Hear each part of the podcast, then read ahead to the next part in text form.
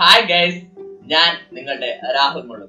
ഞാൻ നിങ്ങളുടെ വാക്ക് പറഞ്ഞിരുന്നു പ്രിലിംസ് എക്സാം എഴുതാം, അതിന് പ്രിപ്പയർ ആവാൻ ഞാൻ നിങ്ങളെ സഹായിക്കും. അപ്പൊ അതിന്റെ അടിസ്ഥാനത്തിൽ പ്രിലിംസും സിലബസ് അനുസരിച്ച് ഒരു കൊച്ചു ടോപ്പിക്കുമായിട്ടാണ് നിങ്ങളുടെ മുമ്പിൽ. ഫണ്ടമെന്റൽ റൈറ്റ്സ് നമ്മൾ ചർച്ച ചെയ്യുക 5 എപ്പിസോഡുകളായിട്ട്. അതിന്റെ ഒരു സീരീസ് തന്നെ അങ്ങോട്ടുണ്ട്.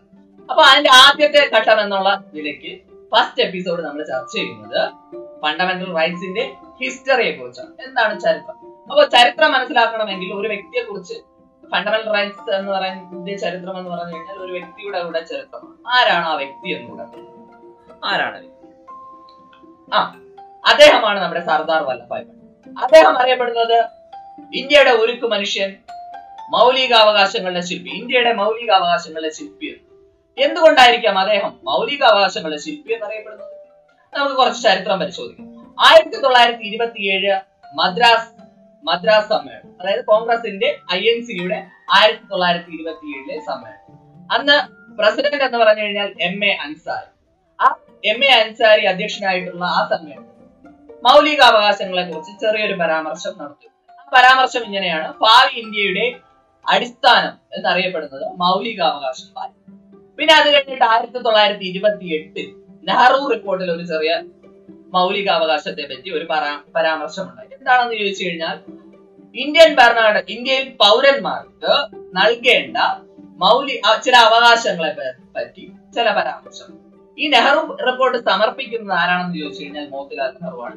ബിഗിനേഴ്സിന് തെറ്റിപ്പോകരുത്, മോത്തിലാൽ നെഹ്റുവാണ് എന്ത് ചെയ്യുന്നത്, നെഹ്റു റിപ്പോർട്ട് സമർപ്പിക്കുന്നത്. ജവഹർലാൽ നെഹ്റു എന്ന് ചിലര് ഗസ് ചെയ്തെഴുതുന്നവർ തെറ്റാൻ ചാൻസ്. അപ്പോ ഇനി അടുത്ത് 1931 ആരാണ് നമ്മുടെ സർദാർ വല്ലഭായ് പട്ടേലാണ് INCയുടെ കോൺഗ്രസ് പ്രസിഡന്റ്. കറാച്ചിയിൽ വെച്ച് സമ്മേളനം കൂടുമ്പോൾ INC പ്രസിഡന്റ് ആയ സർദാർ വല്ലഭായ് പട്ടേൽ അവിടെ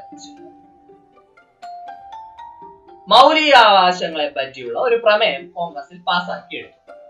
ആ പാസാക്കിയെടുക്കുന്ന പ്രമേയം തയ്യാറാക്കിയത്, അതിന്റെ കരട് തയ്യാറാക്കിയത് ആരെന്ന് ചോദിച്ചു കഴിഞ്ഞാൽ ജവഹർലാൽ. അപ്പൊ എന്റെ പോയിന്റ് ക്ലിയർ ആണ്.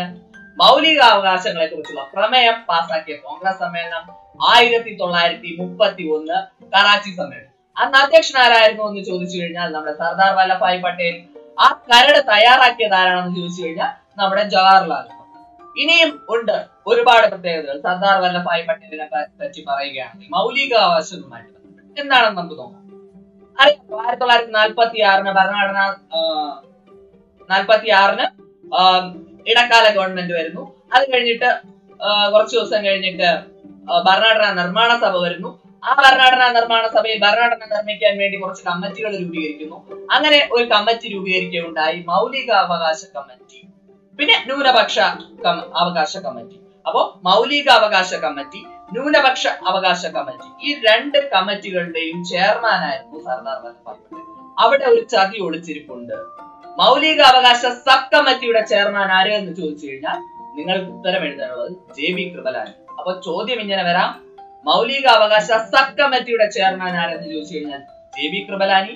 മൗലികാവകാശ കമ്മിറ്റിയുടെ ചെയർമാൻ ആരാണെന്ന് ചോദിച്ചു കഴിഞ്ഞാൽ സർദാർ വല്ലഭായ്. അപ്പൊ അത് ക്ലിയർ ആയല്ലോ, ആ പോയിന്റ് ക്ലിയർ ആയല്ലോ. ഇനി നമുക്ക് സർദാർ വല്ലഭായ് പട്ടേലിനെ കുറിച്ച് കൂടുതൽ നമുക്ക് നോക്കാം. അതായത് സർദാർ വല്ലഭായ് പട്ടേൽ ഈ കമ്മിറ്റിയുടെ ചെയർമാൻ ആയിരുന്നുകൊണ്ട് നമ്മുടെ അറിയാലോ, നമ്മുടെ ഇന്ത്യൻ ഭരണഘടന എന്ന് പറഞ്ഞു കഴിഞ്ഞാൽ ബോറോഡ് കോൺസ്റ്റിറ്റ്യൂഷൻ ആണ്. കൊള്ളാവുന്നുള്ള എല്ലാ രാജ്യങ്ങളുടെയും ഭരണഘടന നല്ല നല്ല ഭാഗങ്ങൾ എന്ത് ചെയ്തിട്ടുണ്ട്, നമ്മൾ കടം കൊണ്ടിട്ടുണ്ട്. അങ്ങനെ നമ്മൾ എന്ത് ചെയ്തു, നമ്മുടെ സർദാർ വല്ലഭായ് പട്ടേൽ പേപ്പർ മേനെ എടുത്തുകൊണ്ട് US കോൺസ്റ്റിറ്റ്യൂഷൻ തിരക്കിപ്പോയി. US കോൺസ്റ്റിറ്റ്യൂഷനിൽ ആ ഭരണഘടനയിൽ മൗലികാവകാശം കൊള്ളാമെന്ന് എന്ത് ചെയ്തു നമ്മുടെ സർദാർ വല്ലഭായ് പട്ടേലിന് തോന്നി. ആ മൗലികാവകാശം നമ്മൾ എന്ത് ചെയ്തു, അവിടെ നിന്ന് US നിന്ന് മൗലികാവകാശം കടന്നു. അപ്പോ ചോദ്യം ഇതാണ്: മൗലികാവകാശം ഇന്ത്യ കടം കൊണ്ടിരിക്കുന്നത് ഏത് രാജ്യത്തിന്റെ ഭരണഘടനയിൽ നിന്നാണ്? USA എന്നാണ് അതിനകത്ത്. ഇനി ആ അവിടെ നിന്ന് കൊണ്ടുവന്ന ഭരണഘടന മൗലികാവകാശങ്ങൾ നമ്മൾ എവിടെ പേസ്റ്റ് ചെയ്യും? നമ്മുടെ ഇന്ത്യൻ ഭരണഘടനയിൽ 3ാം ഭാഗത്താണ് എന്ത് ചെയ്തത്, നമ്മുടെ മൗലികാവകാശങ്ങളെ പേസ്റ്റ് ചെയ്തത്.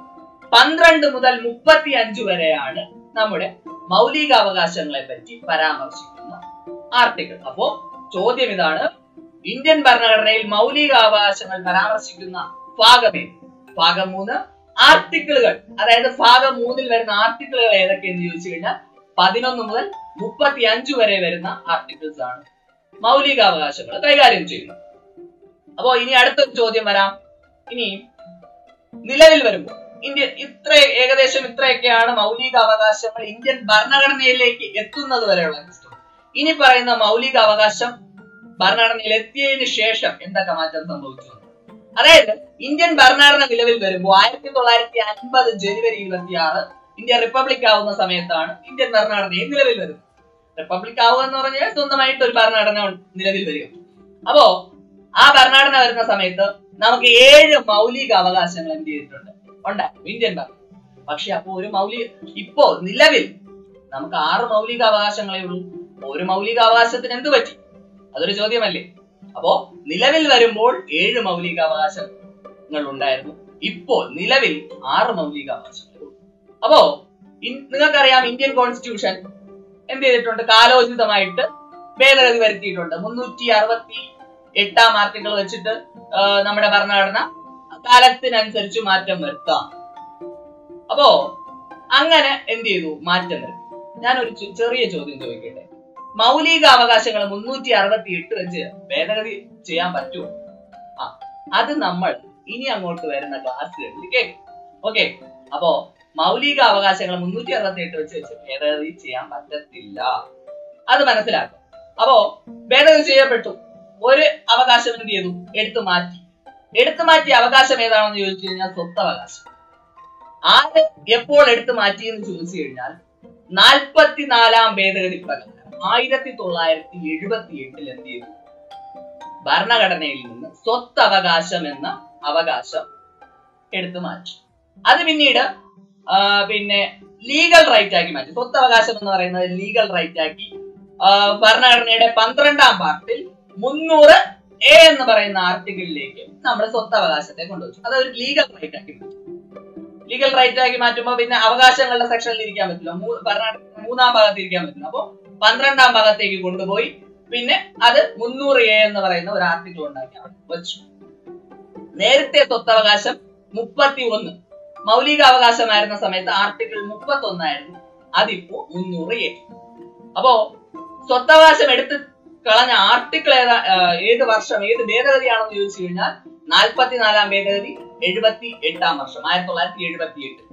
ആരെടുത്ത് മാറ്റിയെന്ന് ചോദിച്ചു കഴിഞ്ഞാൽ നിങ്ങൾക്ക് ഉത്തരം എഴുതാം, സർദാർ വല്ലഭായ് പട്ടേൽ അല്ല, സോറി, നമ്മുടെ മൊറാർജി ദേശായി. അപ്പോ മൊറാർജി ദേശായി ഏത് ആർട്ടിക്കിൾ ഉപയോഗിച്ചിട്ടാണ് എടുത്തു മാറ്റിയത് നമ്മൾ പിന്നീട് പഠിക്കും. അപ്പോ ഈ 1978-ലെ ഈ 44ാം ഭരണഘടനാ ഭേദഗതിക്ക് മൗലികാവകാശവുമായി ബന്ധപ്പെട്ട് ഒരുപാട് പ്രത്യേകതകൾ ഇനിയുമുണ്ട്. അതും നമ്മൾ ഇനിയുള്ള ക്ലാസ്സുകളിൽ കേൾക്കും. നമ്മൾ ഇന്ന് ചരിത്രം മാത്രമേ കേൾക്കുന്നുള്ളൂ. അപ്പൊ ഇത്രയും പോയിന്റ് ക്ലിയർ ആയില്ലേ? അപ്പൊ നമ്മള് ഹിസ്റ്ററി നോക്കിക്കഴിഞ്ഞു. ഇനി നമ്മുടെ അതിന്റെ വിശേഷണങ്ങൾ ഒരിക്കൽ കൂടെ, മൗലികാവകാശങ്ങളുടെ വിശേഷണങ്ങൾ. മൗലികാവകാശങ്ങൾ ഇന്ത്യയുടെ മാഗ്നാ കാർട്ട എന്നും ഈ സ്വാതന്ത്ര്യത്തിന്റെ വിളക്കുകളിൽ എന്നും ഭരണഘടനയുടെ ആണിക്കൽ, ഇന്ത്യൻ ഭരണഘടനയുടെ ആണിക്കല്ലെന്നും എന്ത് ചെയ്യുന്നുണ്ട്, വിശേഷിപ്പിക്കപ്പെടുന്നു. അപ്പോ 3 വിശേഷണങ്ങളാണ്. എന്തൊക്കെയാണെന്ന് നോക്കാം. ഇന്ത്യയുടെ മാഗ്നാ കാർട്ട, സ്വാതന്ത്ര്യത്തിന്റെ വിളക്കുകൾ, ഇന്ത്യൻ ഭരണഘടനയുടെ ആണിക്കല്ല്, ഈ 3 വിശേഷണങ്ങളുണ്ട്. പിന്നെ അതും പോരാഞ്ഞിട്ട് നമ്മുടെ മൗലികാവകാശങ്ങളുടെ സംരക്ഷകൻ എന്നറിയപ്പെടുന്നത് നമ്മുടെ സുപ്രീം കോടതി. അപ്പോ ചോദ്യം ഇതാണ്, മൗലികാവകാശങ്ങളുടെ സംരക്ഷകൻ എന്നറിയപ്പെടുന്നത് ആര്? സുപ്രീം കോടതി. എന്തുകൊണ്ടാണെന്നും നമ്മൾ ഇനി വരുന്ന ക്ലാസ്സുകളിൽ നിന്ന്. അപ്പൊ ഇത്രയും പോയിന്റ്സ് ആണ് നമുക്ക് ചരിത്രത്തിൽ പഠിക്കാനുള്ളത്. പോയിന്റ് ഒരിക്കൽ കൂടെ വ്യക്തമായിട്ട് ഞാൻ എടുത്തു പറയാം. 1931 കറാച്ചി സമ്മേളനത്തിന് സർദാർ വല്ലഭായ് പട്ടേലിന്റെ അധ്യക്ഷതയിൽ മൗലികാവകാശങ്ങളെ പറ്റി ഒരു പ്രമേയം പാസാക്കിയെടുത്തു. ആ പ്രമേയം പാസാക്കിയത് നമ്മുടെ ജവഹർലാൽ നെഹ്റുവാണ്. ഇനി അടുത്ത് മൗലികാവകാശ കമ്മിറ്റിയുടെയും ന്യൂനപക്ഷ കമ്മിറ്റിയുടെയും ചെയർമാനായിരുന്നു നമ്മുടെ സർദാർ വല്ലഭായ് പട്ടേൽ. അത് കഴിഞ്ഞ് നമ്മൾ പറഞ്ഞത് US-ൽ നിന്നാണ് നമ്മുടെ മൗലികാവകാശങ്ങൾ കടന്നുകൊണ്ടിരിക്കുന്നത്. ഏത് ഭാഗത്തിലാണ് മൗലികാവകാശങ്ങൾ പരാമർശിക്കുന്നത്? നമ്മുടെ ഭരണഘടനയിൽ 3ാം ഭാഗത്തിലാണ് മൗലികാവകാശങ്ങൾ പരാമർശിക്കപ്പെടുന്നത്. 12 മുതൽ 35 വരെയുള്ള ആർട്ടിക്കിൾസ് ആണ് കൈകാര്യം ചെയ്യുന്നത്. ഇനി അടുത്ത് നിലവിൽ വരുമ്പോൾ 7 മൗലികാവകാശങ്ങളുണ്ട്, ഇപ്പോൾ നമുക്ക് 6 മൗലികാവകാശങ്ങളെ ഉള്ളൂ. എടുത്തു മാറ്റിയ മൗലികാവകാശം സ്വത്തവകാശം. ആ സ്വത്തവകാശം 1978-ന് 44-ാം ഭേദഗതി പ്രകാരം എന്ത് ചെയ്തു, 300A എന്ന് പറയുന്ന ആർട്ടിക്കിളായിട്ട്, അതായത് ലീഗൽ റൈറ്റ് ആക്കി മാറ്റി, അതായത് 12ാം ഭരണഘടനയിൽ 12ാം ആർട്ടിക്കിലേക്ക് എടുത്ത് മാറ്റി.